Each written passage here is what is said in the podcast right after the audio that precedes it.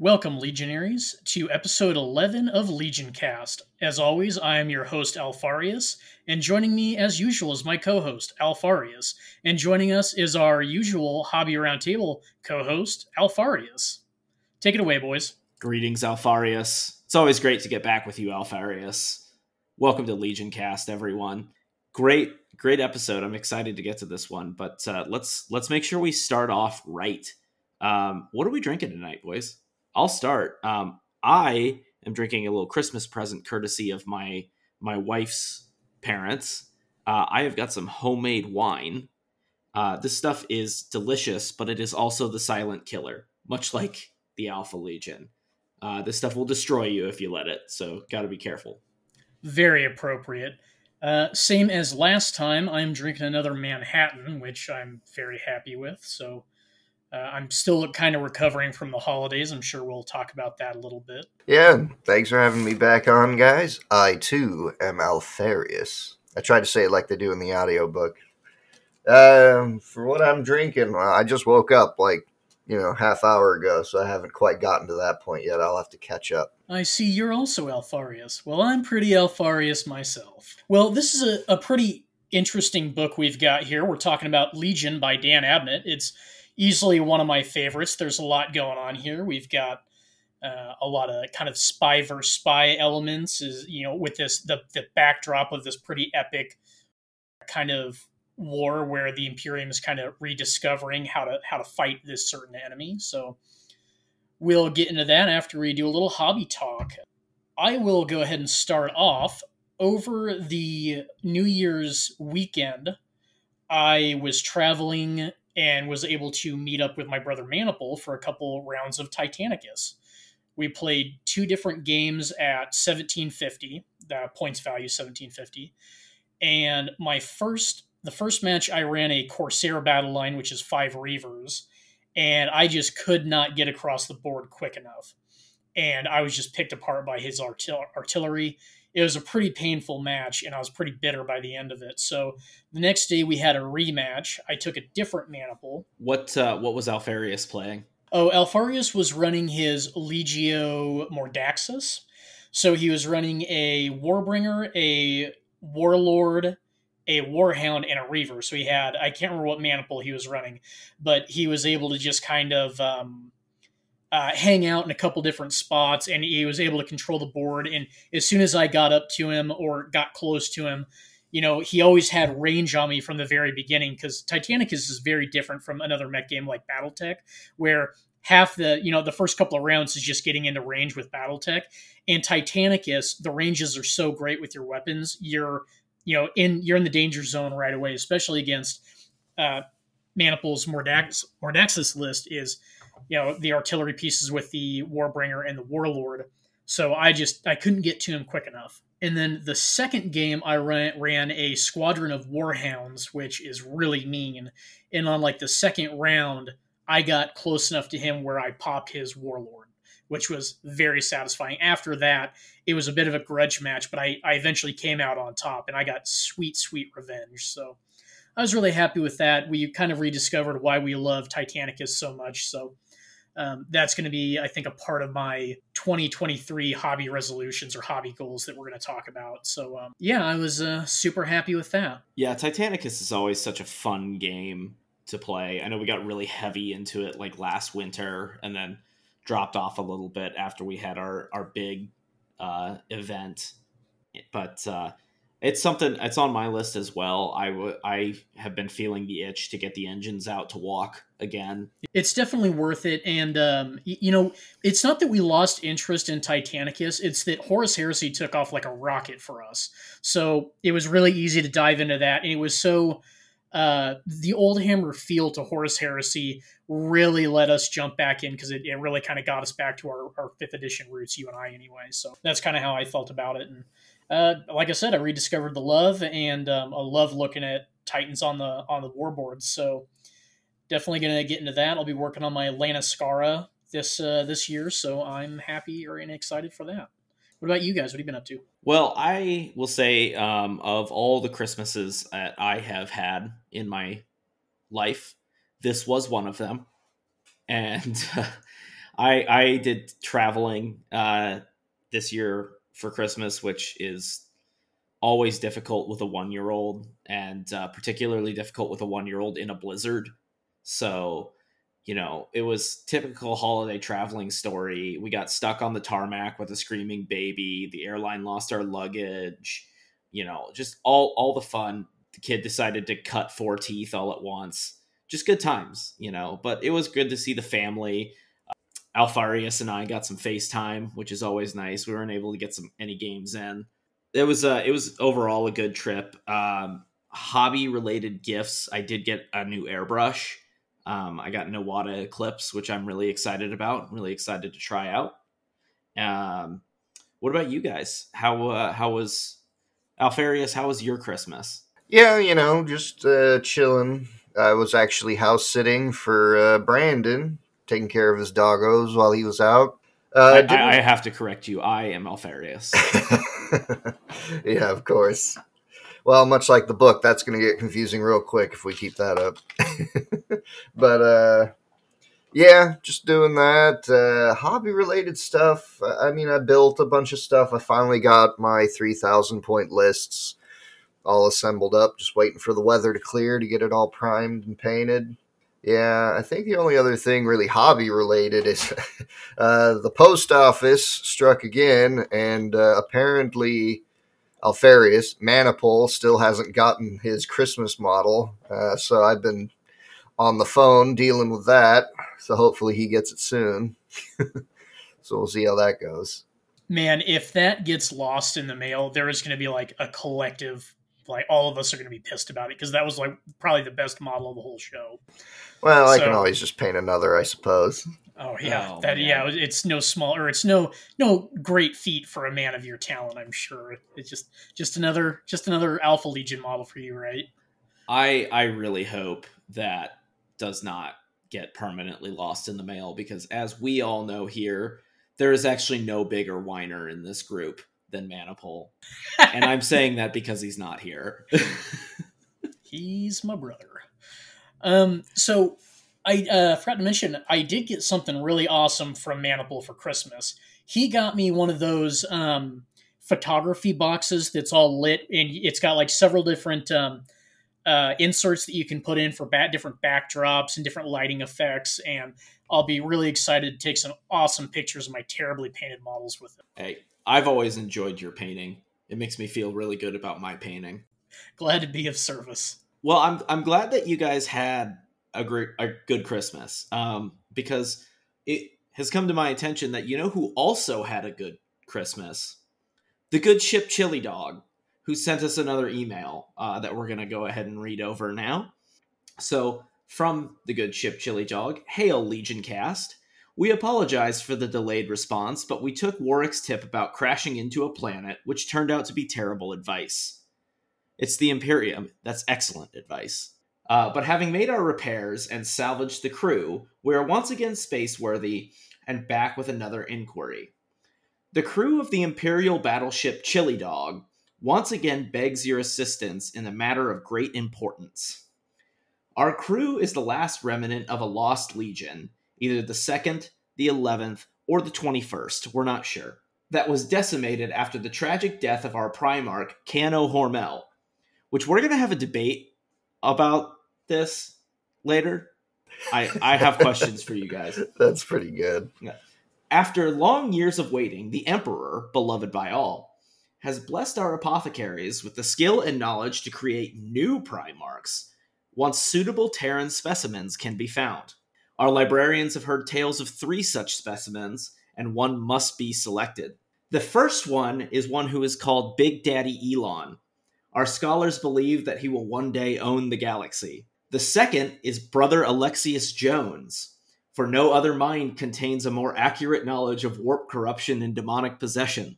The final option is the protector of fandoms, the great Giga Chad Henry Cavill. Your wisdom is appreciated in this matter, and we, appraise, we await your response. The Good Ship Chili Dog. Thank you, Good Ship Chili Dog. We are glad that you uh, you guys are, are space worthy again and out there defending the Emperor and doing the good work of the Imperium. But I have a question before we get to this. for the two of you. Does chili have beans? Yes. Yes, yes. How is that even a debate? I mean, it can. Doesn't have to. Okay. Thank you, Warwick, for taking the gentleman and scholars approach. I was gonna say the the no beans thing's kind of a Texas thing. I don't know if they really do that anywhere else. I don't know that the rest of this episode's going to work out with the current um, panel. Let's listen, listen. I understand that there are some people who don't like beans in their chili. And to them I say that's fine. Heaven is not for everyone. Well, my big question here for the Battleship Chili Dog is so you rammed a planet, did you get them? Like, that was the whole point. You couldn't virus bomb everybody. And who did you go for? Did you just guess? Did you flip a coin? Anyway, well, I'm glad that you got the ship back because those are not easily replaced. I don't know why you bothered with the crew. Those are replaceable. And as far as it being bad advice, I mean, if you got your target, how bad could it be? I I agree completely. So, all right, Warwick, I, I want to jump to you first. Who uh who here is going to be a Primarch? And then I want to add a caveat to this. Would any of these Primarchs stay loyalist or would any of them go traitor? And what do you think? Oh, um, let's see. I think that uh, Fabricator General uh, Fabricator General Musk is probably busy on Mars, so you know he's not going to be available for uh, gene coding. Grandmaster Alexius Jones is busy crusading with the Grey Knights, and God Emperor Cavill is stuck on the Golden Throne. So I, I don't know where to go from here. I mean, uh, if if I had to pick one, it would have to be God Emperor Cavill. He will he will never fall to chaos, and you know he is a defender of the fandom. I think we've already established that. All right. And Paul, what about you? Who, who you picking here? Yeah, I gotta side with Warwick. That sounds pretty good. Probably Cavill. I mean, he's basically already going to be a Primarch, Space Marine, something, probably, depending on how their production goes. Okay, I'm going to go against the grain here, and I'm going to pick Battle Brother Alexius Jones because I want to see an entire legion of Alex Jones's deep gene code. We already have ang- we already have angry Marines. We're gonna beat the Chaos Gods. I don't like them putting warp dust in the water. But no, I, I can't I can't pick I can't pick Henry Cavill because he's the God Emperor already. He's not going to lower himself to being a Primarch. He's already exceeded that. Come on now. And then as far as uh, as far as for Elon, um, I think he'd be a good Primarch. He'd definitely fall to chaos. Well, actually, that's not true. He would uh, he'd post a poll. Should I turn against the Emperor? I will abide by the results of this poll. And then he just let everybody pick. Wouldn't he get trolled by I don't know, like maybe the Tau hack the uh, the astropathic network and flood it with a bunch of erroneous votes? Hey, this is 30k, man. There ain't no there ain't no fish space commies. There's only two things I don't like: people that berate players for the faction that they play, and Tau players. And, and Imperial Fist players. You're bad people and you know it. I wouldn't know anything about that. All right. Well, good ship, Chili Dog. I hope that our advice is once again helpful to you. We didn't tell you to kill yourselves this time, so I feel like we haven't really given you that good of advice. Just kidding. Don't it's, do that. It's Warhammer. They'll find a way. yeah, that's fair. Yeah, you know the the Astartes trials only have like a ten percent survival rate, so we're still doing okay. We're meeting quota. Yeah. Yeah, you know, actually that's probably the right answer is uh, you need to take all three because most likely two of them are going to die anyway through no fault of their own. Anyway, let's get to let's get to a kind of a last section here real quick. We're we're getting kind of long on the hobby section, but what's on your paint table? Um, yeah, what am I working on here? So I'm just wrapping up the Pride of the Legion list. I got one more Contemptor to build, and then yeah, we're getting into the airbrushing.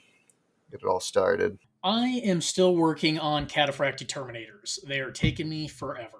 It is trim for the trim god at this point. I've got to do all I have to do is the gold trim on like their greaves and shoulder plates, and then that that first layer of armor on the shoulders is going to be white, and that's all I need to do. I just need to buckle down and do it. I am terrible at allocating hobby time, and especially now that uh, like the, the holidays were crazy and all the holidays just wrecked me. So hopefully I'll be able to buckle down and finish that. Awesome. Yeah, I currently am working on a Middle Earth project. Um, I am working on Suladan the Serpent Lord, uh, getting ready for my Harad army. Then I've got to paint a Mumak for the same same project, and then I think it'll be back to to 30k. I've been I'm trying to be a little more disciplined with my my hobby this year, and I'm making plans of what I actually want to accomplish versus just throwing anything on the paint table um, as I have in the past.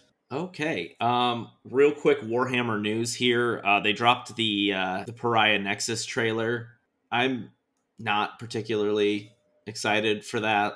Uh, the animation actually looks good on this one for a change.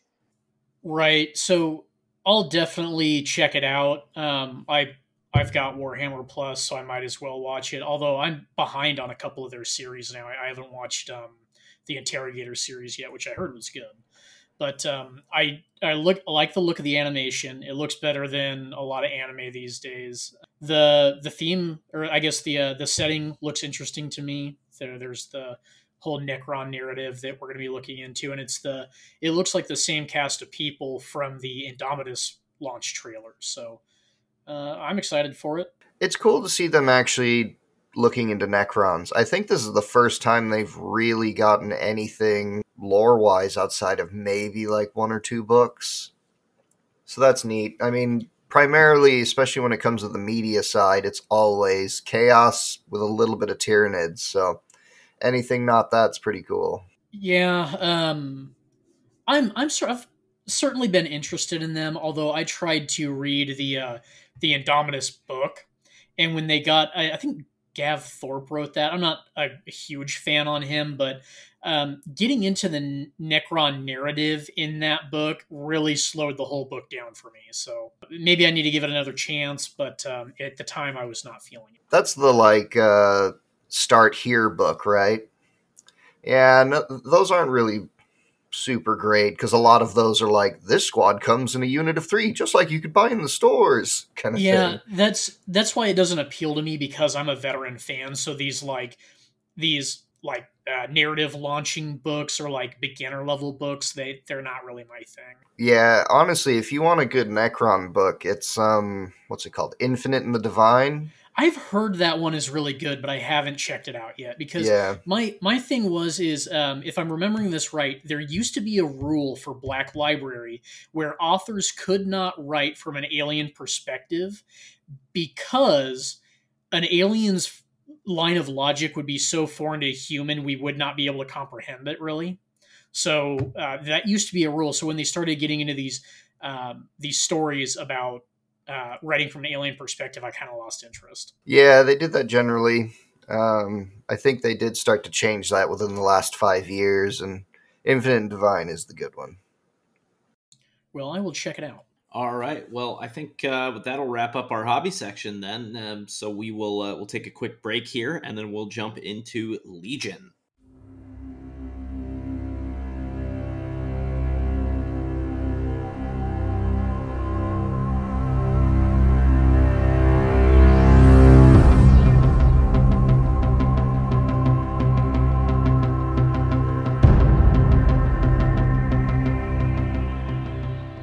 Welcome back, everyone. As we said, we're talking about, uh, I think this is book seven in the series. I'm probably wrong on that. But uh, this is Legion.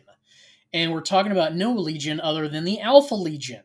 And this is a bit of a topsy turvy story. It's very spy versus spy.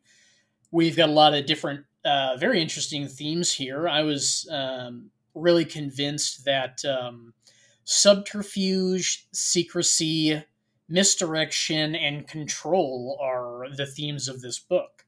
Because as we find out, the Alpha Legion always has to be in control.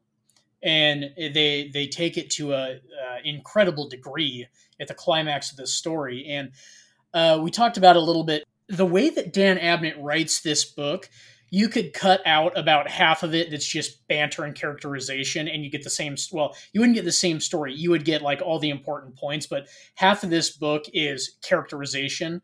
And to me it it really pans out in a way that it makes you care about a lot of these people. Even um there's there's one guy that gets like there are two lines describing him and then he gets like one line at the end of the book. It's fucking strabo. And like he's barely in the book, but I still ended up liking him, even though there's not shit to him. Talking a little bit about that, and is it? I don't really feel like it's a flaw of the book, not at all. Uh, as I said, it makes you care about the people. We've got uh, a very interestingly characterized uh, Imperial Army here, in so much that they're not just standard line troopers with las guns. We have several different units here. We've got the Regnant Thorns, we've got the Geno 52 Chiliad, and we have got the Ultramars. So I am really excited to see what you guys think about that. Uh, I want to talk about how the the Chiliads operate. They've got this kind of different command structure that we haven't really seen before. But uh, as I said, Dan Abnett uh, puts a pretty efficient bow on it, and like I said, makes you care about the whole story. So yeah, I, I think something about that sort of ancillary character introduction is it makes the book feel um, very real. You know, it, it, gives you that immersion because, you know, when everyone's walking around and talking, they're going to mention, you know, oh man, fucking Strabo over there doing his thing. Just kind of like when you're at work shooting the shit with your coworkers and you're just talking about people and things. It just makes the world feel more real by having that stuff, even if they don't really serve a plot per- point it makes everybody feel like they're not NPCs. Right, because Dan Abnett isn't describing a character, he is writing a character describing another character. It's all in story. It's not like a narrator doing it, it's the story itself doing it. Yeah, I even like the the amount of character that he puts into all of these different units uh, of the Imperial Army. You know, up until this point, you know, we've just seen the Imperial Army as kind of the backdrop to whatever the Astartes are doing. But in this, uh, you know, we get a ton of depth and character to each one of these different um, army regiments. You know, we were talking in our in our break time about the uh, regiment that has the thorns and how they're hardly even in the book, but they're completely fleshed out on like who they are and how this armor works and all that stuff. And they that, but they're not even they're not main characters at all. Um, I love the breakdown of how the Chiliad works. I have always said that if I ever did a Solar Auxilia army, I would do the Chiliad. Um, the other unit that I think is just really, really cool is the Lucifer Blacks. I, I've always been fascinated by them. I think that they're awesome. Uh, but I, I, I do love getting that that character to these units because it, it makes it feel like this great crusade is galaxy wide because these units are completely different from each other. So this is a story that though it's about the alpha legion the imperial army almost steals the show in this one. Uh, it's uh, really interesting to me that uh, so much of the story focuses around uh, maybe four or five characters but we've get, got this way bigger picture that we still end up caring about. So the the story kind of starts off where the Imperial Army is, or this um, the 670th expedition, which is which I, is important actually to it. It gives you an idea of the size of the Great Crusade. This is not the first expedition, and it's not the last one either, but it is the 670th, which gives you an idea of how big this this whole Our, effort the first is expedition we started out was the uh, 63rd expedition and we're way down the line at this point. point and that's something that um, that the prota- i kind of feel the protagonists in this book talk about is the imperium expanded so quickly and so violently that a lot of the kind of elder forces in the galaxy had to recognize that the humanity was a galactic player at this point when nothing like that had ever been seen the expeditionary fleet has kind of been brought to a standstill on this planet called Nurth. And the thing about the this the humans inhabiting this planet is that they are a very uh, simple technology level. They have like um, percussion or uh, ballistic weapons. They don't have las pistols or uh, las weapons. They don't have um, interplanetary travel. They are uh, confined to this one planet. They're a very simple race. or I guess a very simple culture, not very uh, technologically dependent, but they have managed to bring this Imperial Expeditionary Fleet to a standstill.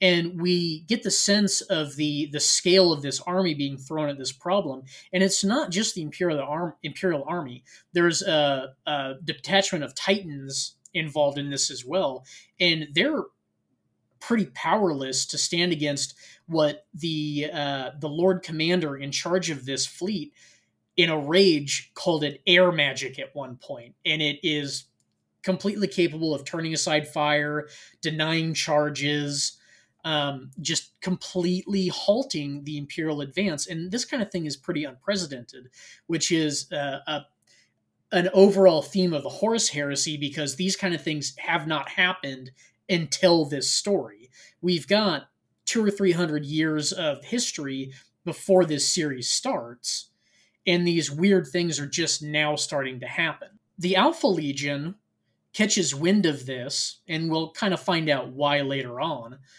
Uh, that something weird is going on on Nurth, and so they start to subtly infiltrate the entirety of this theater, this this uh, war theater, and it it happens in such a diversive way. Um, nobody really sees it coming, and we'll get a little more into detail on that later on. But uh, out of nowhere, early in the book, the Imperial advance is halted at this city called Tel Utan, and out of nowhere, well, we we get this. Um, this character who's uh, this character Hurtado Bronzi, who is worried that his buddy's unit is going to be caught out in an ambush.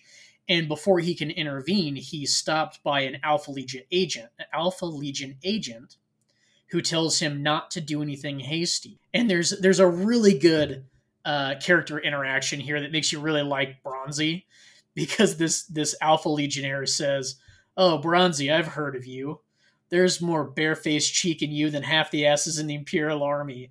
And I can't help but laugh at that. It is so funny because Bronzi's just this like paunchy dude that yeah, he's this uh, army veteran. I think he's like a lieutenant, a senior lieutenant or something like that. And you know, he's not he's not a guy just blindly following orders. He's his own man, which is again something we don't really see in Warhammer because individuality is very often snuffed out. Anyway, before Bronzi can get his unit together and go check in on Soneka's unit, which is his buddy's name, they're caught. Soneka's unit is caught out in an ambush, and then Tel Utan just catches fire. And as it turns out, the Alpha Legion have been there for weeks setting up this operation. Yeah, that's the word for it. I don't know why that escaped me. But uh, at that point, the Alpha Legion kind of starts to show their hand as much as they want to at that point, and admit that um, they've they admit to the Imperial expedition they've been here longer than anyone knew, and that really bothers the Lord Commander because Lord Commander Namatjira doesn't like not knowing everything. And again, it's the theme that we see in this book of control. A, a really quick aside, which I think this is something that a lot of people kind of miss out on um, and you're not going to really pick up on it until you've read a lot of the other books. But I'm pretty sure this assault on Tel Utan is the only time Astartes take to the field without their battle armor.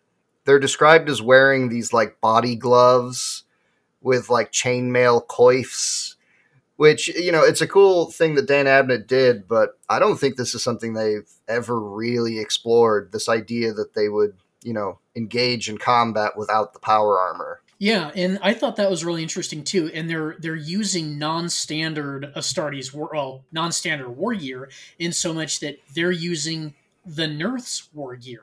They're using these uh, these big pole arms called falxes instead of like chain swords or um, bolters or power swords or just even the or the regular monomolecular edge knives that we're used to seeing.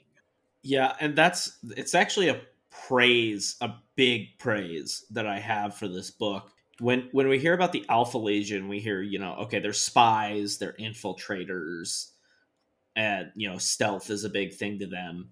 And I think we've all, you know, heard the joke of the eight foot tall superhuman and two tons of power armor, but he's wearing a camo cloak, so he's stealthy. I think that they that Dan Abnett really did a great job in this book of showing how a stealth and infiltration would work with space marines. Um, and I don't, I do not think that that was a small task to accomplish. Uh, but that's one of my highest praises for this book is I absolutely believed that this is how it could work. Yeah, it's um it's a pretty great scene in the book too because um we've gotten into Soneka a little bit at this point, and uh, thankfully, well, he survives, so the rest of the story can happen. But um, he makes it out with some injuries, and he winds up in a, uh, another location later on in the book. But his buddy Bronzi is pretty upset at this. So when he makes it back to base, he corners this Alpha Legion agent at gunpoint and uh, you know starts to question him like um, you know did you hang them out to dry and the alpha legion at this it, you know says no we did that on purpose you know it, it was calculated we we needed that unit out there to draw the the Nurthene out so that we could ambush them and counter their city defenses and before bronzi can you know take revenge or do anything about it this you know quick as a whip space marine knocks the gun out of his hand and pins him up against the wall.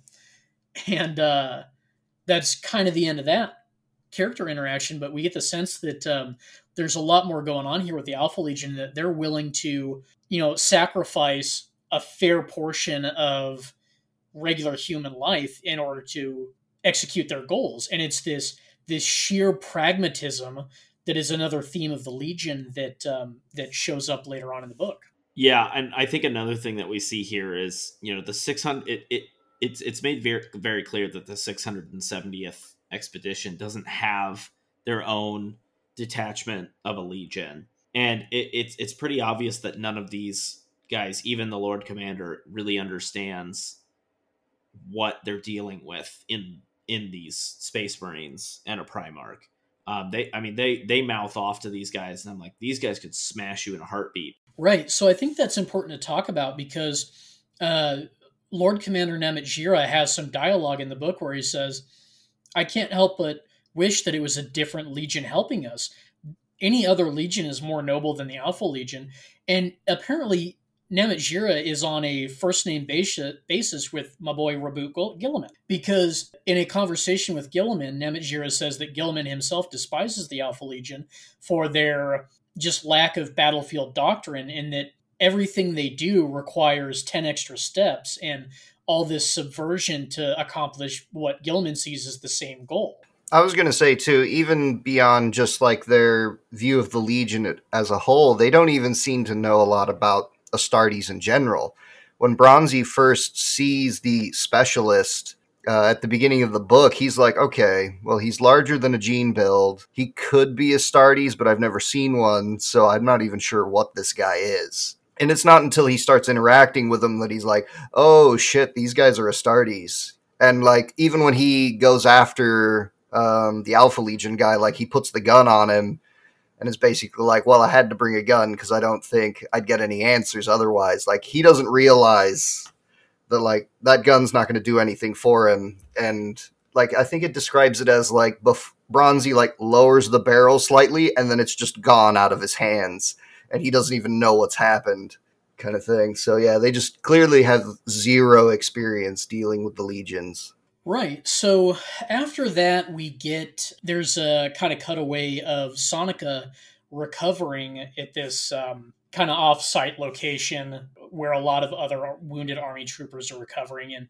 uh, it's important to talk about this because Soneka starts having dreams and so does one of his buddies there that uh, his buddy starts singing this song that he, he doesn't know where it comes from but it, he's he's hearing it in his dream and soneka says my mother used to sing me that song.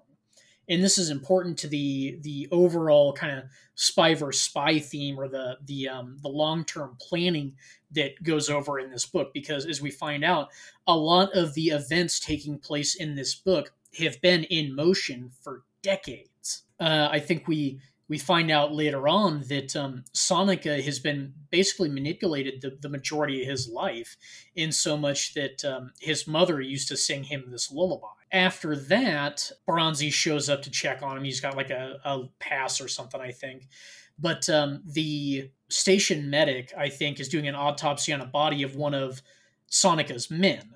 And Soneka doesn't recognize him, and that's troublesome. So they think that this body is the body of an infiltrator that was picked up before it could be recovered by the infiltrators faction or whatever. And they call into their superiors. They use all the right um, passcodes and everything. They're on an encrypted Vox line, and they talk to one of the um, one of their commanders, Honan Mu, and she says, "All right, we're going to send somebody to recover the body. Meet us at this location." So Bronzi, uh, one of these other guys. Uh, the guy that's singing the lullaby go to meet up at this rendezvous but when they get there it kind of goes awry because it's not the uh, army there to pick it up to do a, a more thorough autopsy. They want to the, they wanted to get it up to the fleet medics to check it out more thoroughly. Instead of it being regular army there to pick it up, it's the Alpha Legion. So again, we get this sense that the Alpha Legion is in a lot deeper than anyone ever expected.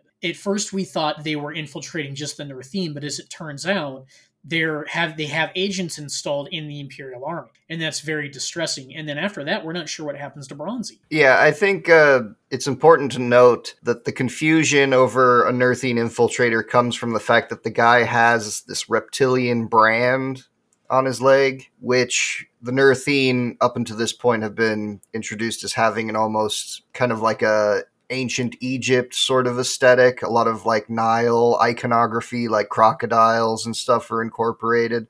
So when they see this brand, they think, oh, Nurthene. But you know what it actually is is you know Alpha Legion Hydra iconography. Yeah, I think it's it. You don't know it at this point in the book, but of course later you find out that the Alpha Legion were the ones who set up all this stuff and basically intercepted the coded transmissions to get it all moving in their direction. And that causes a little bit of a hiccup later on in the book because when Bronzi makes it back to the regular army, he goes to ask Honan Mu about it, and she's like, I don't know what you're talking about.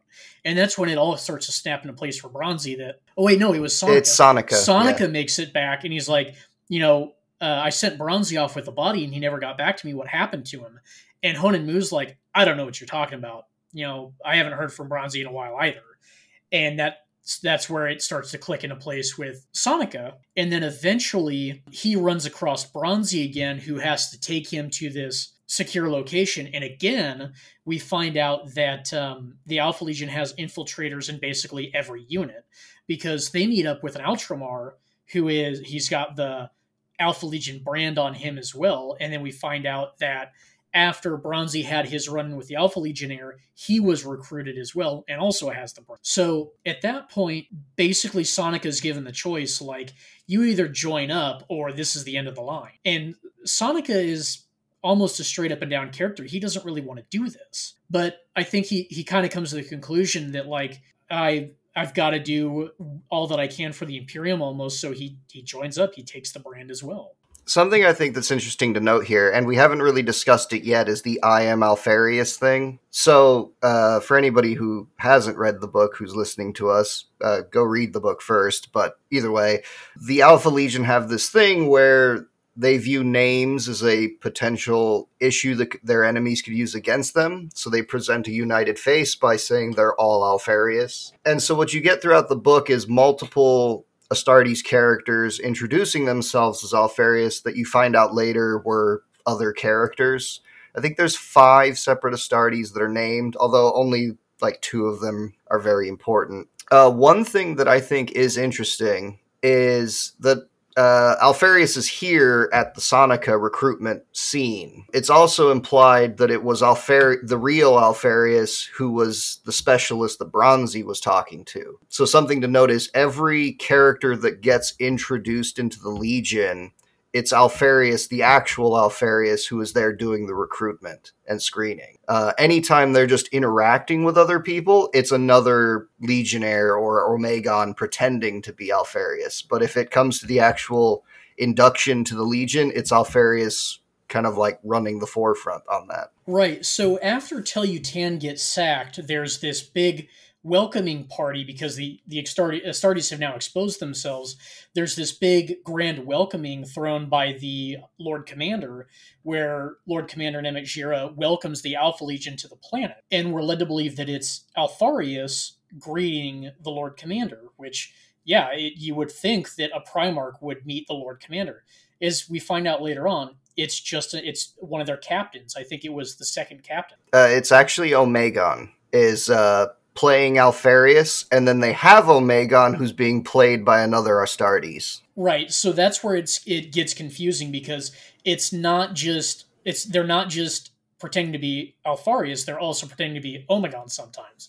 And so it's they're playing this shell game almost with the Primarch. And they get away with this because um, that they, as we find out later on, they're kind of tailoring individual Marines to, to look more like the Primarch. And then I think there's also some lore out there where Alpharius was said to be shorter than the rest of the Primarchs, and Alpha Legionnaires were said to be taller than normal Astartes. The Primarch is able to blend in with the Legion almost seamlessly. So, with that party with Namatjira, I think it, to really illustrate this, they talk about um, both John Grammaticus and the Lucifer Black guy, Dinas Chayne, talk about how, like, they under scrutiny, the similarities between the Legionnaires is easy to pick apart, but in like a passing glance or like a quick conversation with somebody who doesn't know what they're looking for, they look identical. Yeah, and I think it's important we need to talk about who is John Grammaticus. Right. So we are introduced to uh, an intelligence officer, John Grammaticus, who is working under an alias at the time as being this kind of spy infiltrator working for the Imperial Army, who is able to infiltrate the the Nurthene cities. And so we get this um, we get this scene with him where he's giving this briefing briefing to a one of some of the intel, other intelligence officers, uh, the Uxors of the Chiliad, and the way Rukhsana. the Chiliad, yeah, Rukhsana, and the Chiliads work differently in that they're all gene bred, and then instead of having like a normal command structure of officers, they actually have these these psychic officers that have in, yeah, like a bunch of psychic interns that relay commands and use it to adjust troop formations. Well, John is giving this briefing, and we get the sense that right away, you know, he's pretty. The, the, character is written in a way that, like, we know he's an infiltrator. He's got. Uh, we pick up that he, very early on that he's psychic. He's a very unique kind of psychic in that he's a logokine, which he can instantly learn and pick up any language, and then he can also kind of reach out with his mind to see what people are thinking and feeling, and he uses that to his advantage to manipulate people. And we see that a little bit with Rukhsana, or so we think, where that um, you know he kind of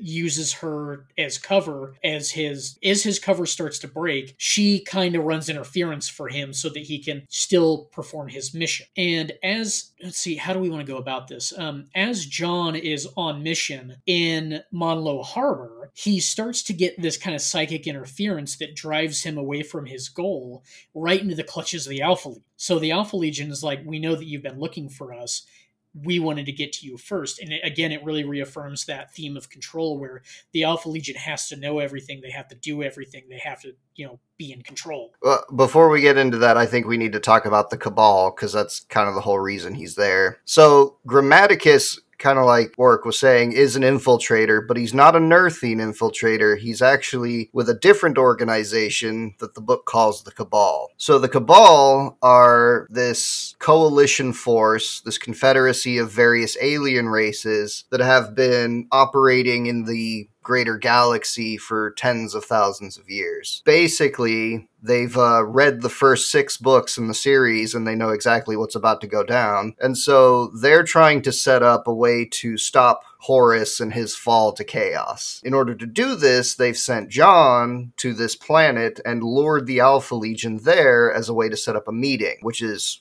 what we're about to talk about. So that was the context for that there. Thank you for that. I get ahead of myself. So we we now know that basically what happens in this interaction with John and the Alpha Legion, the, the Alpha Legion has their own psyker that's basically able to counter John for a while while the Alpha Legion tries to talk to him. Now, John makes it very clear from the start that the Cabal has been trying to contact the Alpha Legion because they want to set up a meeting. The Alpha Legion, however, don't trust any of this because they're incredibly paranoid. And again, if anything seems to be out out of their control, they shut it down immediately. Now, eventually, it comes out that um, John lets it slip that uh, the Alpha Legion agents basically shut down his own psychic presence to lure him there when the Alpha Legion psyker says, that wasn't us. And then the penny drops, where there's another force out there that interfere with both of them to expose both of them. And then everything just goes to hell in a handbasket. The Alpha Legion has to pull out of Monlo Harbor at that point, And then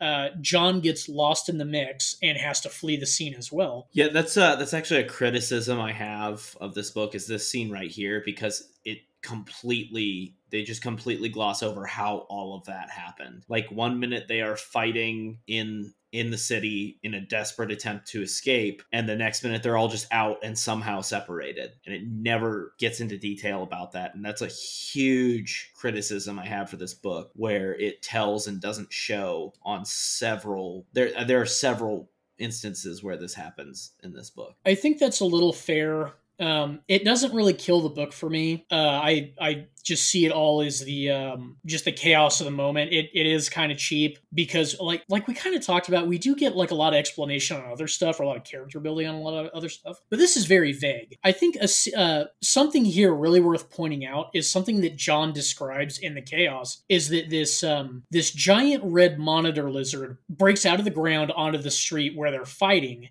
and when John looks at it, he sees it for, he says he describes it as what it really is. And it's a demon instructed to take this form. So it's it's really troubling that the Nurthene seem to have this connection with the the ruinous powers, but they're able to manifest it in a way tailored to their own aesthetics, so to speak. So th- this thing shows up, and, and, it's not just a giant monster; it's literally a demon, which it, it it feels kind of weird because we see this a lot in in the books. We're getting the same thing we've seen from a first time perspective. We as a reader know what it is and how dire it is, but all the characters in the book are like, "Oh, what is that? I've never seen that before." And it's like, "It's a demon. Figure it out, stupid." Anyway, and we see these creatures again later on in the book, but they're described as these very physical beings. But we know they're not. They're actually demons. You guys pick up on that at all? Yeah. Uh I definitely did. I, I did think it was really cool how like the the Nurthene were kind of demonstrated to be in league with chaos and that it was kind of an unwitting thing. They didn't realize what they're getting in league with, I guess. And my one of my favorite lines in this book is when John infiltrates the city and there's just a guy on the street who he greets him and says, Oh, you know, the blessings of the sun be on you. And John says, Okay, he thinks he said you know the greeting of the day but what he actually said was may the primordial annihilator immolate your immortal soul so it, it's really interesting question for you two which entity do you think that they're associated with the Nurthene? i'm leaning into Tzeentch because it's this very subtle kind of infiltration and abnett talks about these in a few of his other books where it's it's a race that is subtly involved in chaos so I'm I'm gonna lean with Tzeentch. Yeah, I was gonna say Tzeentch too, because along with the bird iconography, he also has a lot of reptilian iconography, and also it really fits with the theme of book of book of uh, lies and subterfuge. Which kind of on that point, the whole idea of being told not shown, I think, is kind of a major theme in the book. We'll, we'll talk about it really briefly here. I think a lot of the reasons why we're told and not shown a lot of stuff, like how this whole fight breaks out, or like how uh, another one that's going to come up is how the Cabal got the Alpha Legion to come here. I, I think a lot of it really comes down to set up sort of the infallibility of each group and how they want to be in control and are not necessarily able to. A lot of stuff that we're going to be told in the book doesn't match up with the actions that the characters are going to be taken, and that's specifically to undercut everything they're saying about themselves. So I think that's a lot of the reason as to why things play out in that weird way where it causes this disconnect is because it's made, it's supposed to make you wonder why people are making the decisions they're doing, despite what they're saying. Right. That um, that really makes a lot of sense for me. And and like I said, the the disconnect is really in character with the book itself or the story itself. So let's see. We get to John taking cover in Rukhsana's quarters, and at that point, the Lucifer Blacks, which we haven't talked about really yet, they are this um, this very elite unit. Oh god, how would you describe them? They're they're acting as bodyguards to the Lord Commander, and they're told to be the they're they're described as the very best of the best. In so much that um, there's no other unit like them, and there there are very small numbers of them, and they're just these elite bodyguards. We get this character Dinas Chayne, who is the uh, just to be clear on how elite they are. These guys guarded the emperor at one point, so uh, they're they're a pretty big deal. Right. So during the um the dinner between Alpharius and Namatjira, John is back trying to do some recon, listen into this, but while he is back doing so, he uh, gets caught by one of the Lucifer Blacks. And while the Lucifer Black is armored and armed, John is unarmored and unarmed. But we find out that John is somehow post human himself because he's able to kill one of these guys with his bare hands. And Abnett does a really good job writing this fight scene because even though the Lucifer Black is, it, John immediately punches him in the side of the head and breaks his comms and then before he can yell for help, John punches him in the throat and breaks his trachea so he can't scream for help. Now, John disables this guy. It's a very dire fight scene. It's written very well. And he's able to pick up on a little bit of the dialogue between Alpharius and the Lord Commander. And what John picks up on is that Alpharius is explaining to the Lord Commander that somehow the Nurthene are manipulating the power of chaos. And John is like, that is such a childish way to describe the primordial annihilator. And it's like this, it's this very like um, kind of elementary take on uh, the, the powers of chaos and, and all that. And before we get much of that, so John is is brought to awareness that the Alpha Legion knows what chaos is. Yeah, so they know what chaos is. I, I think there's two in, interesting things about this meeting. Uh, the first is so John like writes off the Alpha Legion as this childish notion of chaos, but then he gets into the fight with the Lucifer Black and takes off. And it's after that that we go back to the tent and we hear Alpharius go more into detail about chaos. And what he's saying is actually much more in line with what John was talking about earlier when he was describing it. So clearly, the Alpha Legion know a lot more about chaos than even he recognizes, but he's dealing with, you know, less information at this point.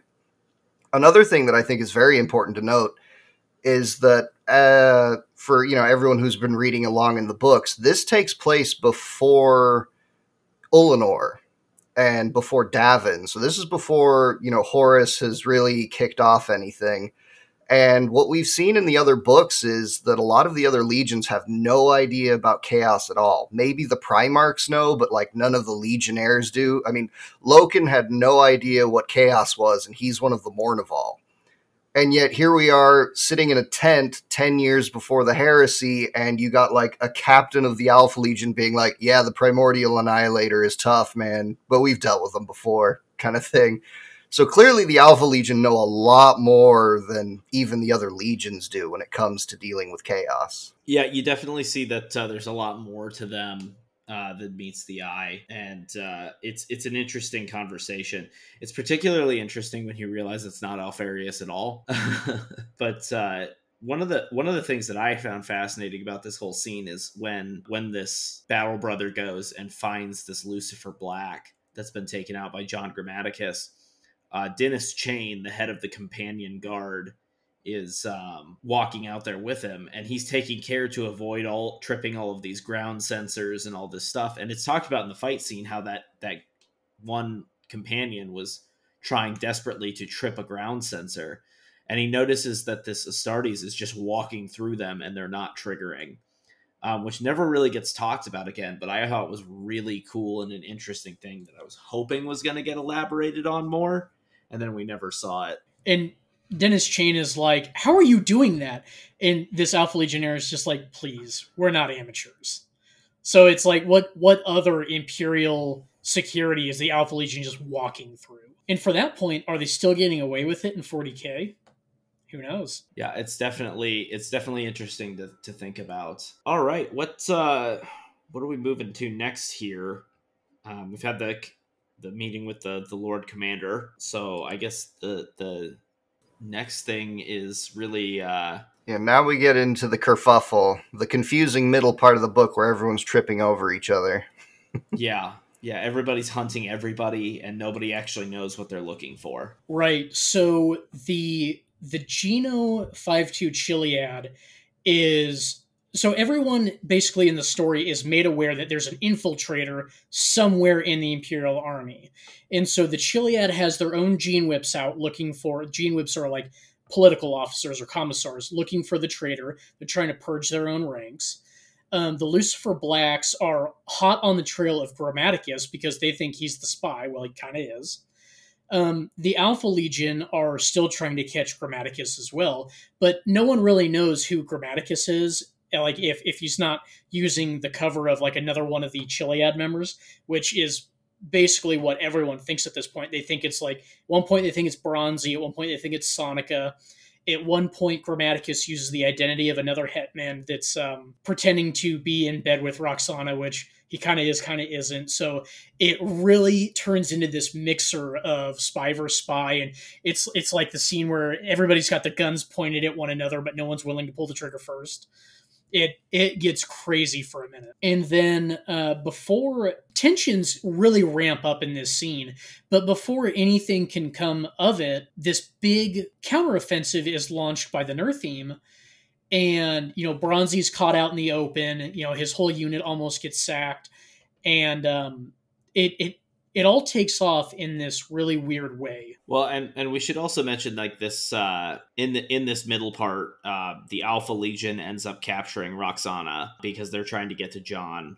The Lucifer Blacks exonerate both Soneka and Bronzi, saying there's no way these guys could be spies, and they actually are spies. And John Grammaticus is kind of just running around like a chicken with his head cut off at this point. Um, it's not a great part for him, uh, but he does get approached by the Cabal, who have actually come to the planet to let uh, to let him know that uh, these the Nurthene have what is what we now is known as referred to as a black box, which is functionally a planet destroying weapon. Just a, a weird aside. Did you guys listen to the audiobook for this time, or did you read the book? Audiobook. Audiobook, yeah. What do you guys think of the voice acting, specifically for the Cabal guys? I didn't mind Slau Dha so much, but the little translator thing really bothered me for some reason. I I thought it was fine. Um, I I really liked his all the human characterizations. I thought they were all great. Yeah, the human ones weren't bad. If any one of them was was bad, it was probably the translator, like you said. But all all the rest were fantastic. I Yeah. Loved it. I can't even put my finger on it really. I think it was just it, it felt too like 1950s cheesy sci-fi. It has been far seen, and I was like, Ugh. I know. I loved it. I I thought it was all fine. Yeah, um, I I did. I actually liked uh, how he did the the Eldar Altark because I was like, wow, this guy sounds like a douchey Eldar Altark who's way too full of himself. Monkey. Yeah, I, I thought the voice acting was pretty great. I liked. Um, he kind of reminded me of who's the guy that plays um, uh, Professor Slughorn from Harry Potter and the Half Blood Prince. You guys know what I'm talking about? Uh, Jowl, jowly old British dude. Oh, it's, yeah, No, I can't remember. John has this. He is now cut and run from the Lucifer Blacks. He's very on the outs. Um, he's we find out that he's installed several bolt holes out in the, the desert waste so that he can fall back and he's got like other i like he's got stashed identities basically so that he can pretend to be anybody and get picked up by a rescue ship but they won't catch him as the spy but while he's out in the desert he's like we're just gonna have to cancel this operation there's no dealing with the alpha legion we just need to try a different legion and before he can get away, he's interrupted. Like the, the Cabal has this way of communicating through pools of water called flecting. He gets interrupted by this uh, Eldar Art Altok uh, and he's like, "You can't give up on this operation. We've tried all the other legions. The Alpha Legion is the only one that is not depleted." And so we get the sense that through the course of the crusade all the older legions have been stressed due to over recruiting their gene codes have all started to kind of deteriorate in a way but the alpha legion is still young enough and i wanted to i had some commentary on this i want to get you pick your guys' brains on the alpha legion is young enough and still kind of virgin enough almost that they can be trusted. They have not been influenced by chaos yet. And so i got to thinking about that where so the alpha legion are the 20th legion. So if you know, if assuming that the emperor did it in numerical order, he wasn't just cherry picking these to do first, or let's call these done enough. If the Alpha Legion were done last, doesn't that kind of tell you that they're kind of um, enhancement formula is refined more so than other legions? And what I want to get at is we know that, um, like with the word bearers and like with the first legion, there are a lot of demi Astartes in those legions, so they're not they haven't received gene seed yet. And basically, what we gather is that no one, like t- at a certain age or higher, should re- receive gene seed because it'll basically just kill them. So, what I'm kind of curious about is the Alpha Legion is always recruiting these human agents and bringing them aboard their standard Astartes vessels. Like, are they being recruited to become Alpha Legionnaires? And they're able to do that because their enhancement process is more refined than anyone else. So, what we're actually seeing are like more more mature people taken for the enhancement process. What did you guys did you guys pick up in, on that at all? Because that's kind of what I gathered. Yeah, I don't think that's the case because you get characters like Shere, who's been with the Legion for a long time but has not, you know, been raised to Astartes level. He's just there as an agent. Um, and I don't think it's ever really implied to either Bronzi or Soneka, like, hey, kid, you do your job right, we'll raise you up. No, it's just they've been recruited for their talents as a baseline human to serve the Legion. I don't think there was ever the concept that they would get Astartes modification. Yeah, I didn't pick that up either. I, I more so picked up that they keep all of these humans around because they're really useful. And when they need to conduct operations where, you know, an eight foot tall dude in power armor is not exactly subtle, um, this is the way that they did it.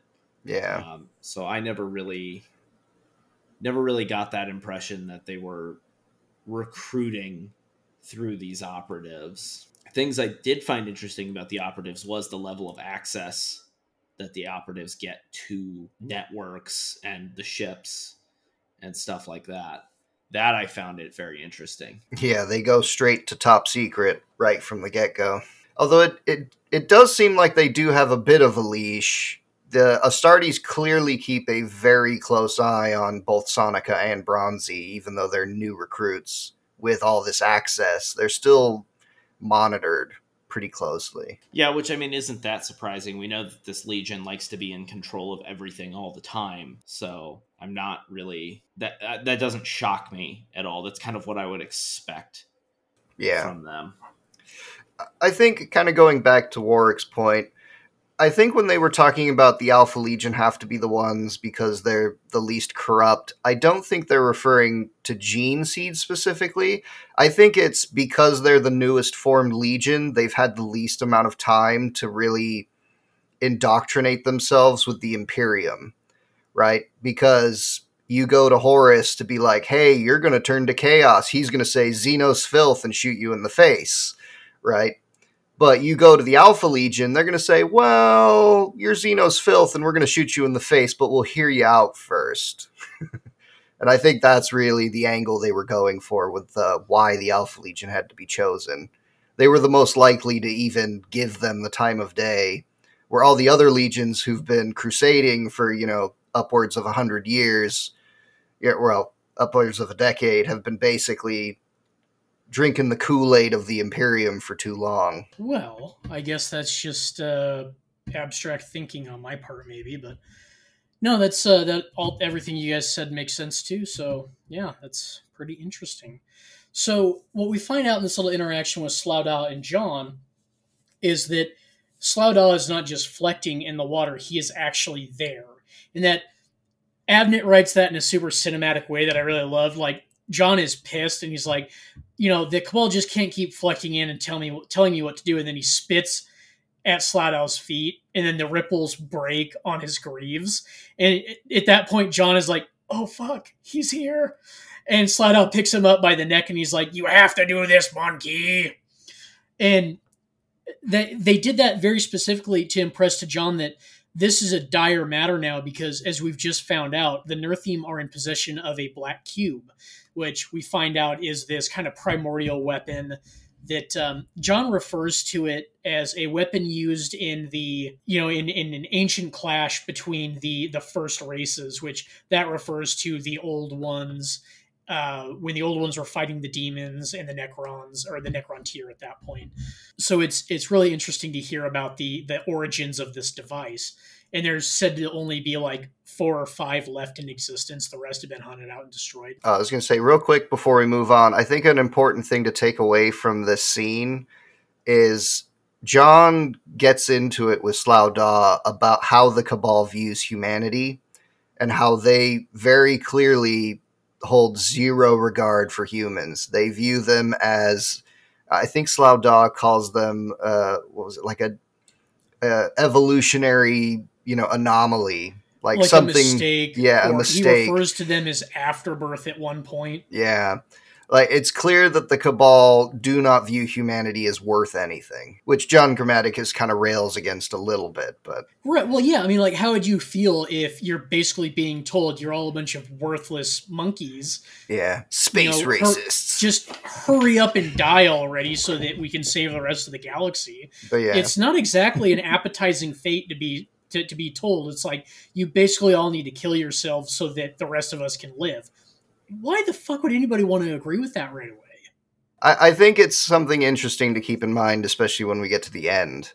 But uh, yeah, just something that we need to keep in mind is how the Cabal views humanity and how that's going to color everything they do. Another interesting bit about John that I forgot to mention is that we find out that uh, he's about a thousand years old, and he's existed in this way because he was on Earth during the Unification Wars and actually shook hands with the Emperor at one point.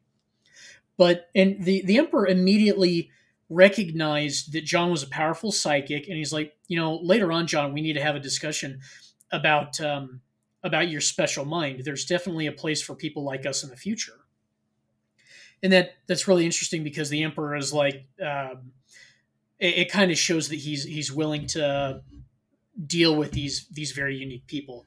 Uh, anyway, there's there's also John talking about how uh, he he was able to kind of get this feeling from the Emperor's mind about the magnitude of his intellect or his the, the kind of feeling of his mind and how bloodthirsty the guy is. And the Cabal was like, you know, we wanted to recruit him, we just didn't think we'd ever have a way in. And John was like, you wouldn't say that if you knew how much of a bloodthirsty son of a bitch he really was. Which I thought was some really interesting dialogue. But um, you know, John is is uh, you know after he rails against Slau Dha a little bit, kind of fights back. He's brought around. He's like, I don't really have a choice. I have to go, you know, see this mission through. So he makes his way back to Imperial lines. Meanwhile, the the Nurthene counterattack takes off, and it's headed by this this wave of psychic or almost magical energy that radiates from Monlo Harbor and slams into all the Imperial fortifications. Basically, knocks several units flat. Bronzi's unit sees it coming and is able to mobil- mobilize against it. And he's, from the very start, he's like, We're probably going to die here, but you idiots are going to find out how bad a Geno Chiliad can maul you which is some like really Chad shit to say when you're staring down the barrel of a gun. And we get to see all the different Imperial units mobilize at this point and how they operate. And the Chiliad doesn't function, as we've said, in the same way that a lot of the Imperial units thus far have functioned, in that they're not just guys with las guns. They've got las guns, but they also have like these big energy pikes, so they're able to make this big barricade that the enemy cavalry breaks itself upon and then you know Bronzi's got like uh, several. Like he's got a couple custom pistols. One of them is like a big pepper pot that he makes uh, custom loads for, and he's like just blowing off the heads of these giant uh, monitor lizards coming in. And we also get to see that the, the Nurthene army is mobilizing in a way that we haven't seen yet either. In that instead of regular ground infantry spearheaded by elites, they've got these giant like caiman crocodiles with howdahs on the backs with uh, um, cavalry stationed on those and they're charging the imperial lines and we hadn't seen that yet. It's it's very disturbing. And before uh, you know the chiliads hold out just long enough for the titans and the armored cavalry to mobilize behind imperial lines and sweep in to save the day. I think uh, another thing too is something that bronzi mentions is this isn't like the normal nurthene fighting force. Like this is this is everything. Like they've brought, they've armed the civilians, and they're just everybody is making a mad dash for the Imperial lines through this cloud. Like this is the final fight.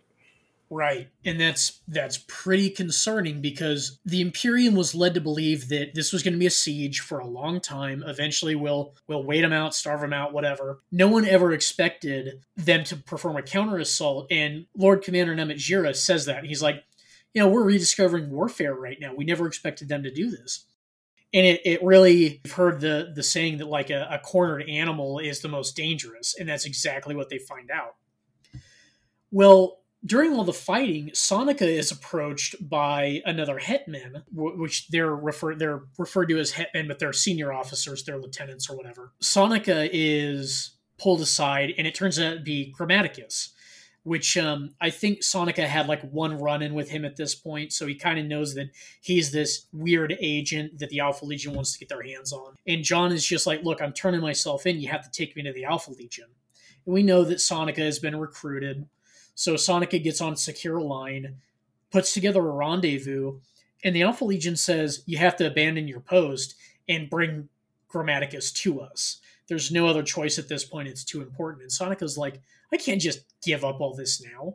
But they eventually say, You have to do it. And so he goes along with it. And when he gets there, the Alpha Legion says, Look, there's no going back at this point. You're already exposed. The Lucifer Blacks were on your tail for a while. The Gene Whips wanted a piece of you too. You're gonna have to come with us. And we we find out that well, we know that at this point in the story that Rukhsana had been captured or been taken in by the Alpha Legion as well. Not really sure what happened to her. And then we know that Bronzi's stuck in the thick of it, holding the line. And the scene kind of goes black from there. We're not really sure, you know, after the Alpha Legion take in Grammaticus and Soneka, what really happens. But we do see the end of the fight, basically, where the Nurthene are broken. And it then comes back to the scene with Grammaticus and Soneka and the Alpha Legion saying. Well, so real quick. So John Grammaticus gets taken by the Alpha Legion, warns them of the Black Cube, and what follows is a mad dash off the planet where everyone's trying to get out of system before this thing goes off and destroys everything. Right. And I wanted to talk about that scene because Grammaticus also notices a shocking similarity between Alpharius and Omegon, who is the captain of the stealth company. Yeah, which I think that draws parallels back to the tent scene again. That's going to be coming up a lot because at that point it was Omegon pretending to be Alpharius. And that's the first time that I think John sees an Alpha Legion guy without his helmet. And so he thinks Omegon is Alpharius. And then in this scene, he meets the real Alpharius and is like, You're lying to me. You're not Alpharius because that guy over there is Alpharius. And they're like, Are you sure about that, John?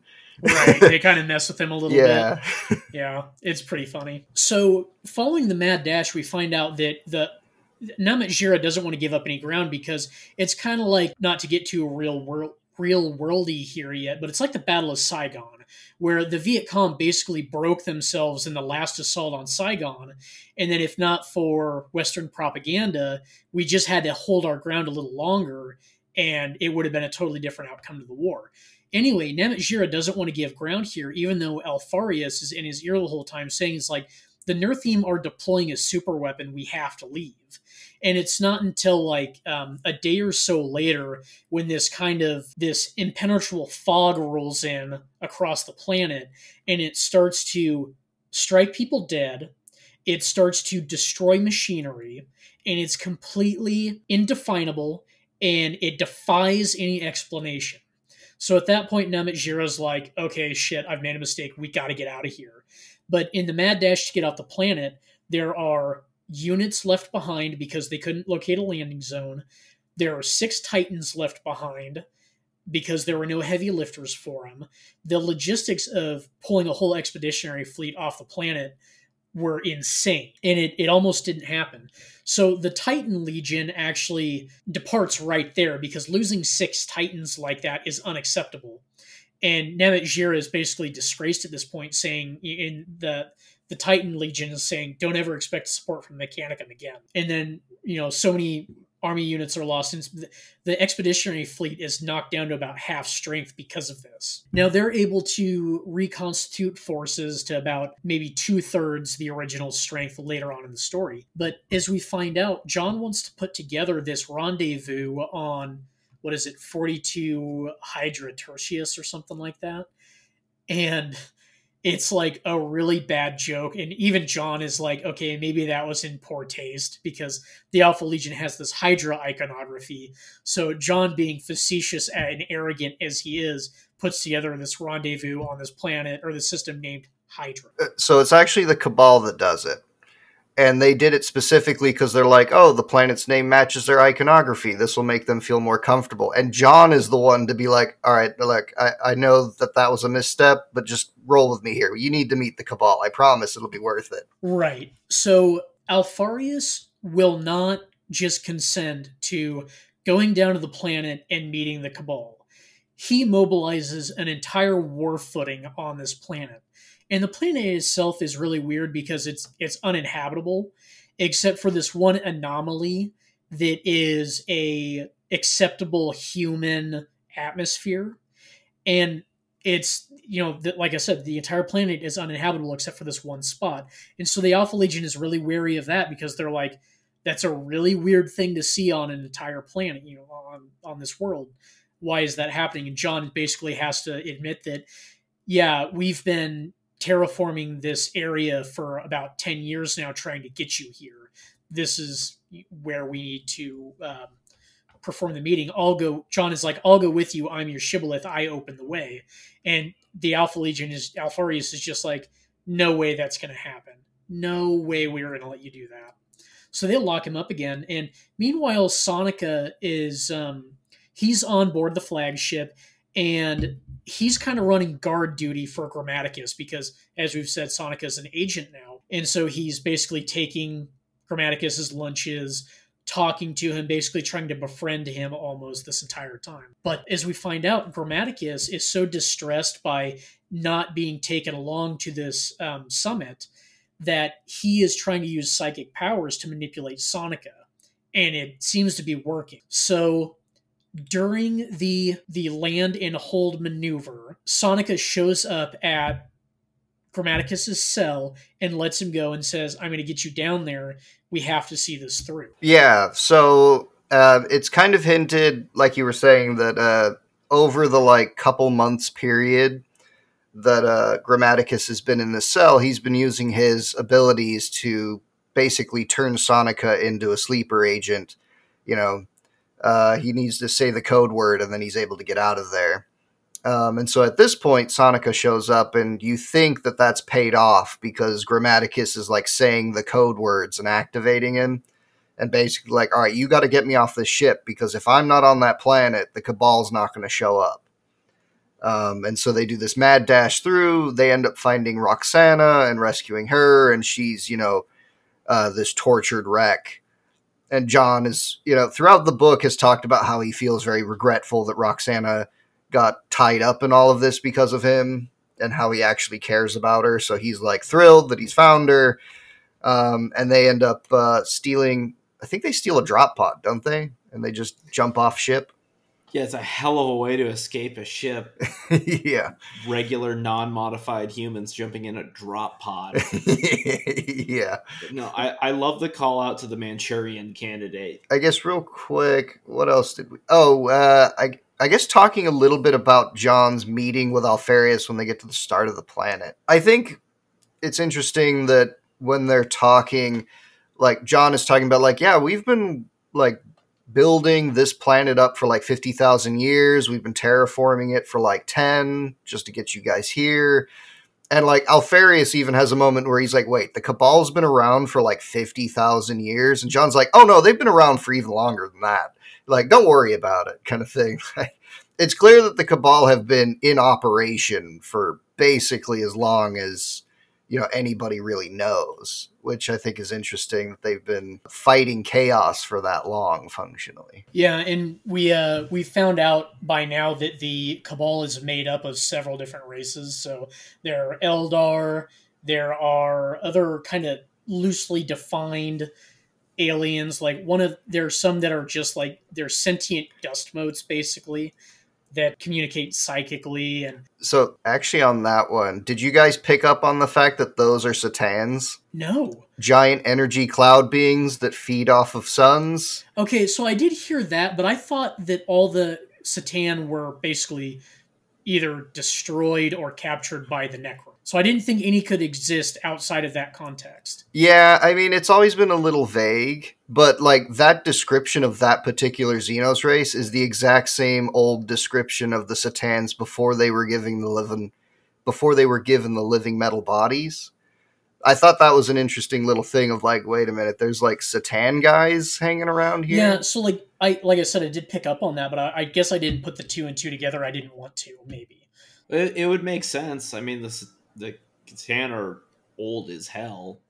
They yeah they were on the same playing field as the old ones, and the uh, there are also Watchers there, and we saw Watchers in the, the previous book, Descent of Angels. They show up on Caliban, so it's it's definitely kind of this big cultural melting pot, and we see that kind of culminate in the ship that appears of all these different races basically putting their heads together to to build this kind of indefinable uh, well cabal. Yeah, I, I think we kind of put the cart before the horse there. We should probably explain getting to the meeting before we describe the meeting. Right, right, right. So John, Rukhsana, and Soneka all make it down to the surface and they make it to the meeting place. And John is like, okay, something is supposed to happen. I, I'm gonna open the way now. And as he does so, the entirety of the cabal shows up. They so the cabal show up, and John is like, okay, now we just need to get the Alpha Legion here. And before he can say anything, Soneka is pointing a las pistol at the Cabal. And then Rukhsana, who we think is kind of this brain dead wreck at this point, pulls out like a teleport beacon and the entirety of like a, a shit to like a company of alpha legionnaires teleport into this cave and now they have the entire cabal at gunpoint and again like the alpha legion they've got to be in control. So they have they've been playing everybody since the start into this situation because they were never going to just acquiesce to okay we want to have a meeting now we'll show up. It doesn't really work like that with them. So it is kind of this very tense scene of like the cabal doesn't want to doesn't want to yield. The alpha legion aren't going to yield but they've got the guns. So Alpharius is like look you can either tell us or you can die and the uh, the interpolator says, "Look, we'll share our message." That there's like this psychic communication going on with the entirety of the cabal, and they're speaking through this translator. Now the translator says, "Okay, we will communicate with the Primarch and only the Primarch." And Alpharius says, "You are," and that's when the cabal says, "The entire Primarch." And there's kind of this awkward pause where Omegon steps forward and says, "You are." And at that exact point, we find out that it is one soul that's described as one soul inhabiting inhabiting two bodies. So Alpharius and Omegon are the exact same person. They are the Primarch. and it's it, Grammaticus says unique amongst the uh, the sons of the emperor. You are unique in that there's two of you. So it's this this big revolution or revelation at the uh, the the end, near the end of the book, where there's kind of this well like said, uh, as we already know, the multiple heads of the Hydra, basically. Yeah, an interesting reveal. And it's unclear before this point who knew and who didn't. Uh, it seems obviously Alpharius and Omegon knew. It seems like most of the legionaries knew, but the agents clearly were kept in the dark about that information because both Soneka, well, I don't think Rukhsana really says anything about it, but Soneka specifically was like blown away by the revelation. Right. So it comes to a point where the Cabal and the Alpha Legion agree to have this this um, be exposed to what they call the acuity, or the you know the to do the far seeing, as the Eldar call it. The acuity is kind of this culmination of psychic far seeing or psychic fortune telling, basically on what's going to happen with the galaxy. So there's this big ex, uh, Imperial expeditionary fleet high in orbit, and it's it's all standard army vessels or naval ships and one Astartes battle barge, which we know is the Beta or the Beta. And while they're in orbit doing like kind of a picket of the the, the high orbit anchor, this giant flying saucer shows up and blows right past the Imperial fleet. And it moves so fast that nothing can get a target lock, and as it goes by, it shuts down all the Imperial sensors. So they can't get a read on what this ship is. And like I said, that's where we we come in to see that the Cabal has been is just indefinably sophisticated. They've they're super advanced.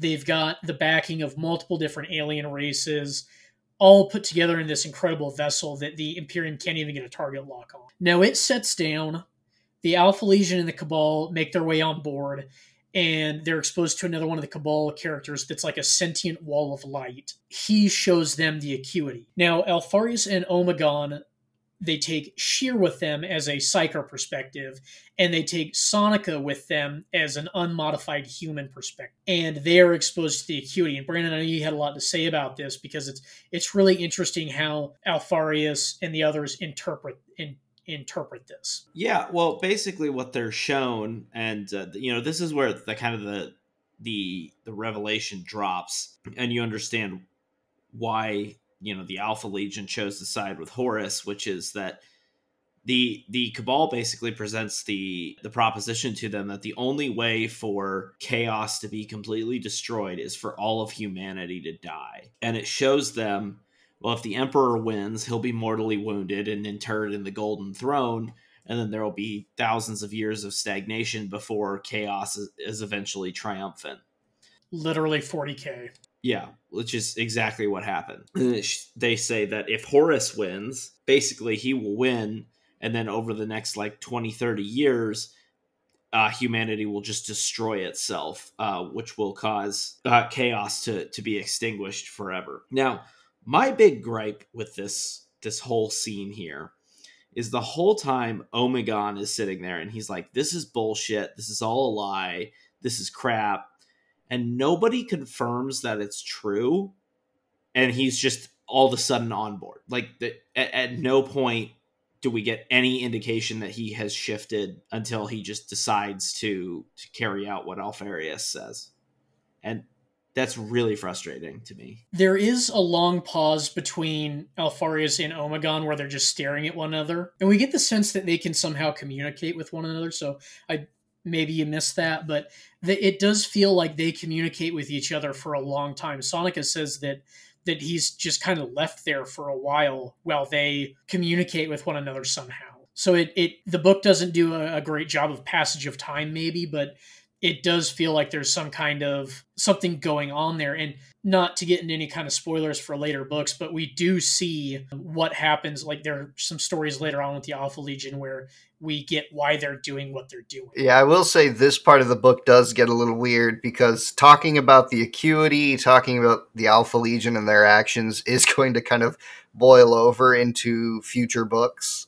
So it's hard to talk about it right now without being really getting into the spoiler territory. But yeah, interesting idea. What are your guys' general thoughts on the Cabal and how and their interpretation of the acuity. I think it's pretty interesting. Basically, what they say is if the Emperor wins, chaos will fester. And if Horus wins, he will become so disgusted with himself for all that he has done, he will destroy himself and everyone with him, basically. And it's it's a pretty bleak prospect either way. That's why John's not really on board for most of it, and it's I think it's a really maybe nihilistic interpretation interpretation of it all on the Cabal's behalf because it it seems utterly hopeless. Uh, that's that's my perspective. Yeah, and nobody really also addresses the elephant in the room in this situation, which is a bunch of Xenos came up to a bunch of imperial humans and said, "Hey, if you kill yourselves, it'll be great for everybody else."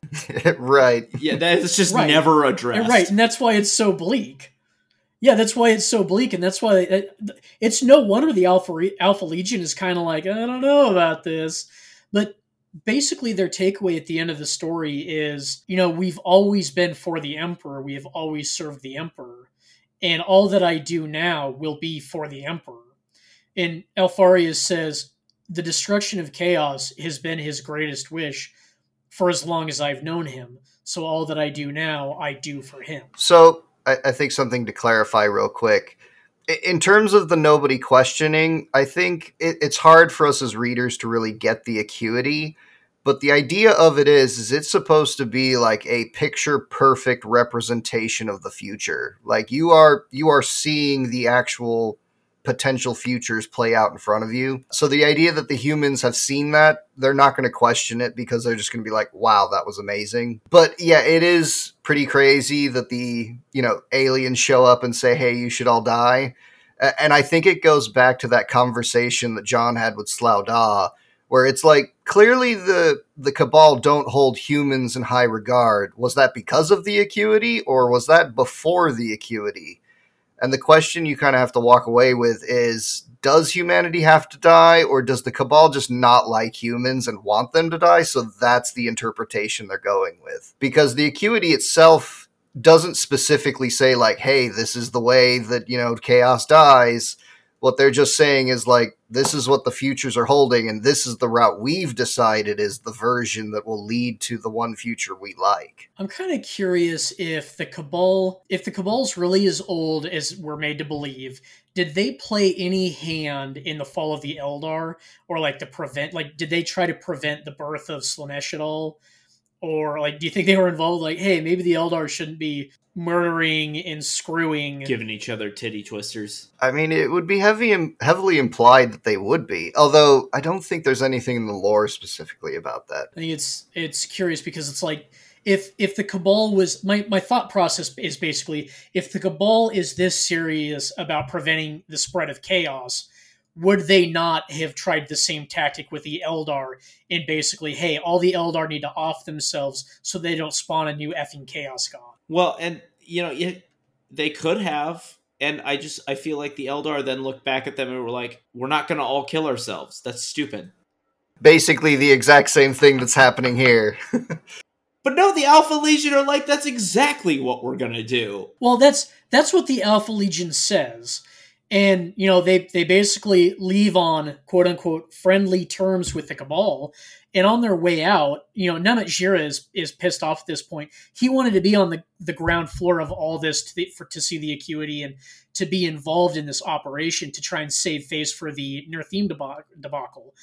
And you know he is threatening to open fire on the Alpha Legion because he thinks they've turned traitor because they're talking to aliens.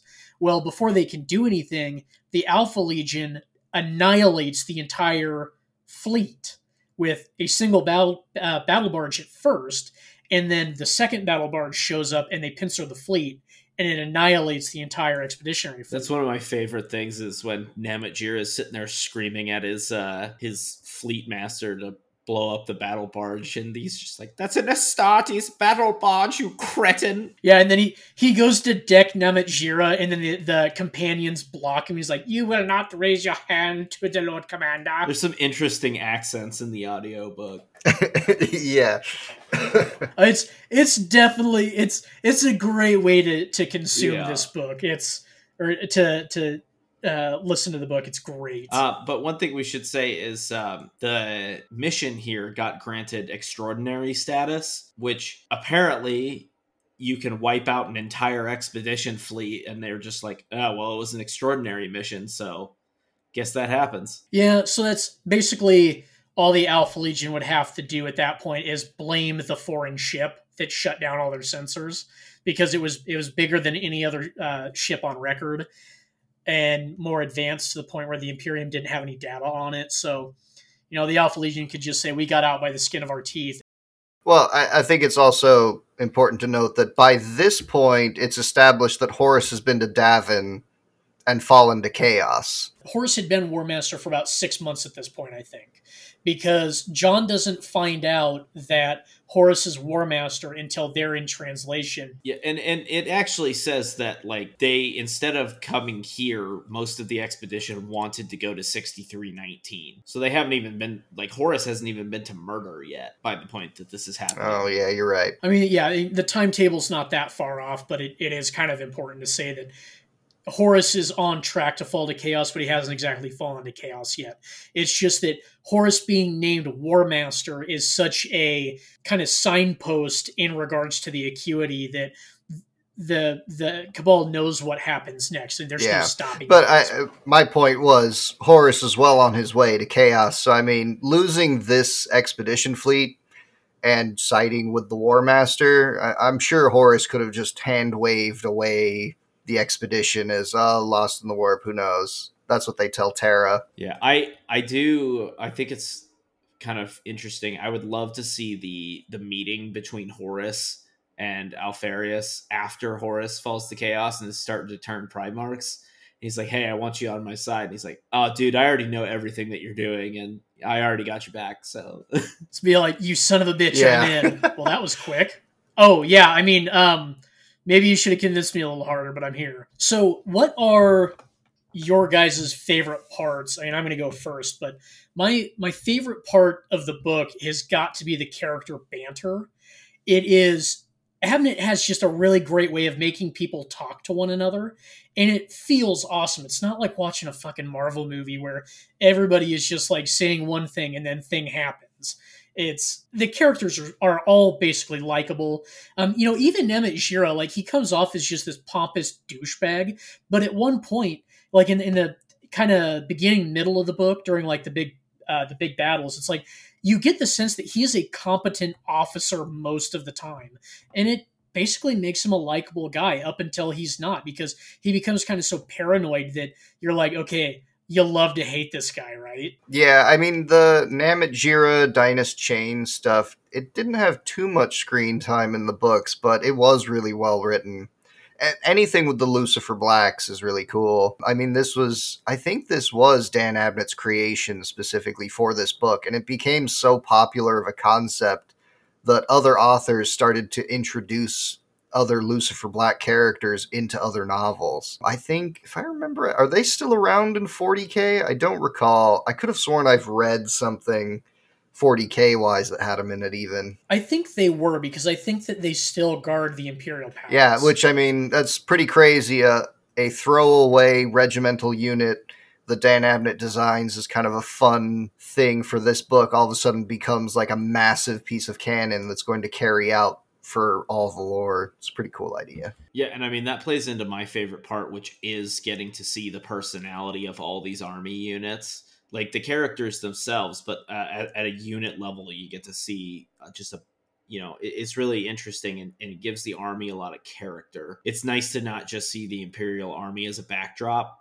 it's nice to see like unmodified humans out conquering the galaxy I know we got a lot of uh, a lot of human perspectives in the last book in Descent of Angels, but this takes it to another degree in that these humans are not aspiring to be Astartes at any point.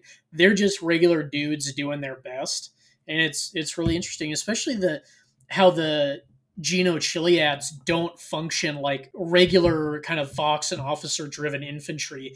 They've got this this whole psychic uh, sept that drives them. It's very very interesting to me. Like the the Chiliads are so cool. Yeah, really interesting concept. Uh, We didn't really talk about it in the book, but I always thought it was interesting. Their, you know, company first, Imperium second, Geno before Gene. Like this idea that there's this crusade force rolling around that's like, yeah, the Imperium takes second place to us, which kind of goes back into some little lore about them and how they originally were fighting against the Emperor in the Unification Wars. that's a fun little little things like that that really give them character. So the the emperor, it said that uh, in that first interaction with um, early interactions with Alpharius, he says that the emperor actually took the Chiliads into consideration when making the legios.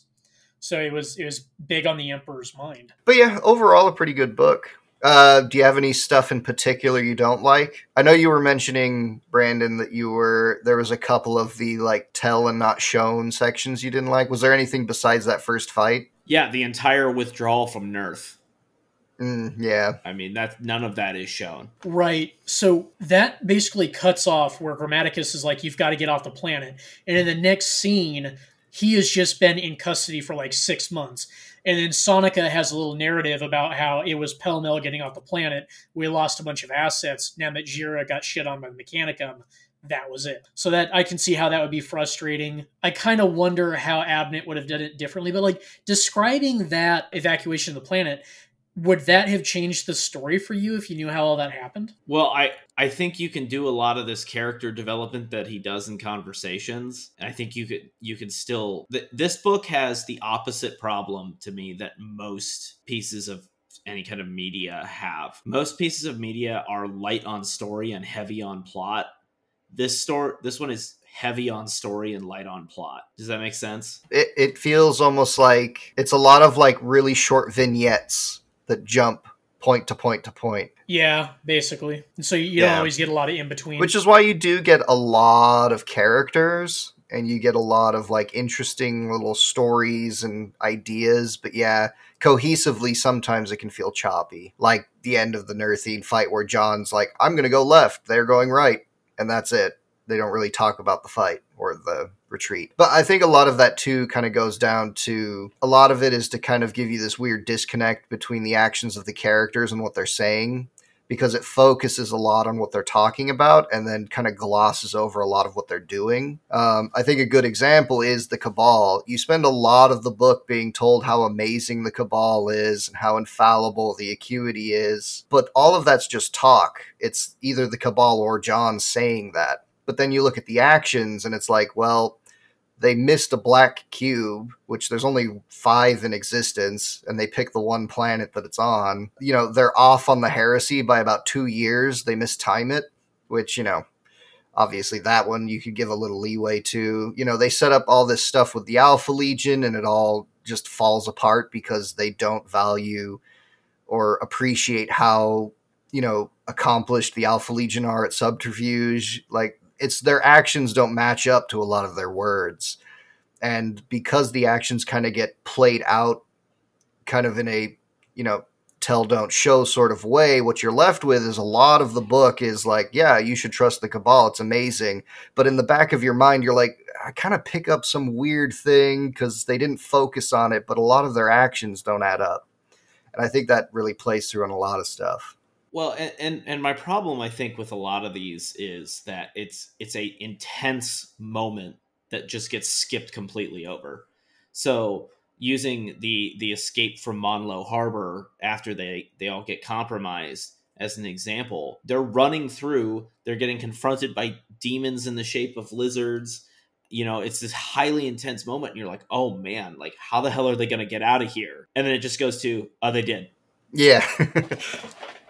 yeah, because the point of the book is that that's not important. What's important is getting to the acuity. And so they just gloss over a lot of that stuff. So I will definitely take a little bit of lack of explanation over a lot of over explanation.